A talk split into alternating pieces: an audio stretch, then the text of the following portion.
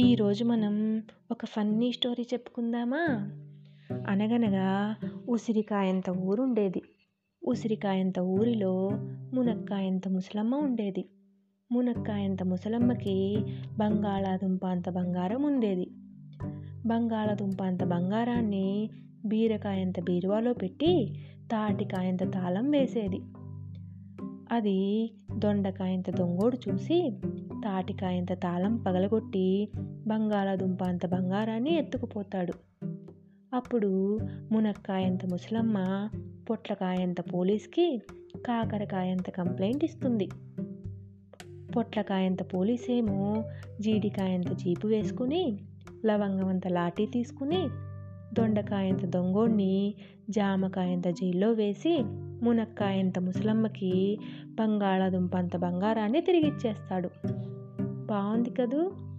Bye.